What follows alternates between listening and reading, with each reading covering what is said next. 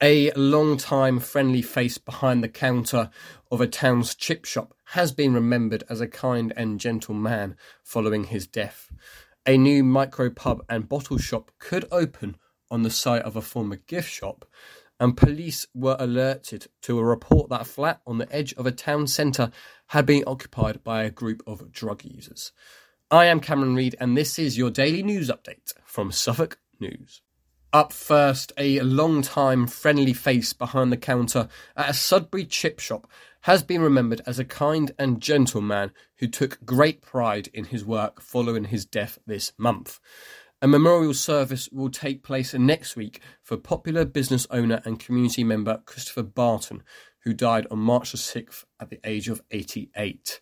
Father of two, Mr. Barton was a familiar figure around the town for decades, most notably as the owner and operator of Ye Old Fish and Chip Shop in Cross Street for more than 40 years. Also, a new micro pub and bottle shop could open on the site of a former gift shop in Sudbury's town centre. A recent licensing application submitted to Bayburg District Council seeks to turn the former bazaar store in Gainsborough Street into a tap house. The Grade 2 listed building, located about 5 minutes from Sudbury's High Street, would be renamed Courtyard Tap if approved.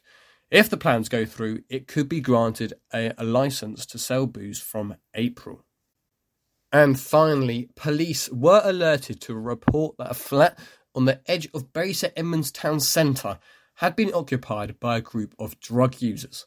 Officers attended the property yesterday afternoon, and a number of known individuals were found who had no right to be there. They were made to leave, and the locks were subsequently changed.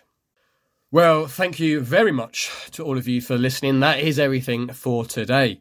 Don't forget to follow Suffolk News on Facebook, Twitter, and Instagram, and make sure to listen on Spotify and Apple Podcasts too. You can also subscribe to the IM News app. Just head to suffolknews.co.uk/subscribe.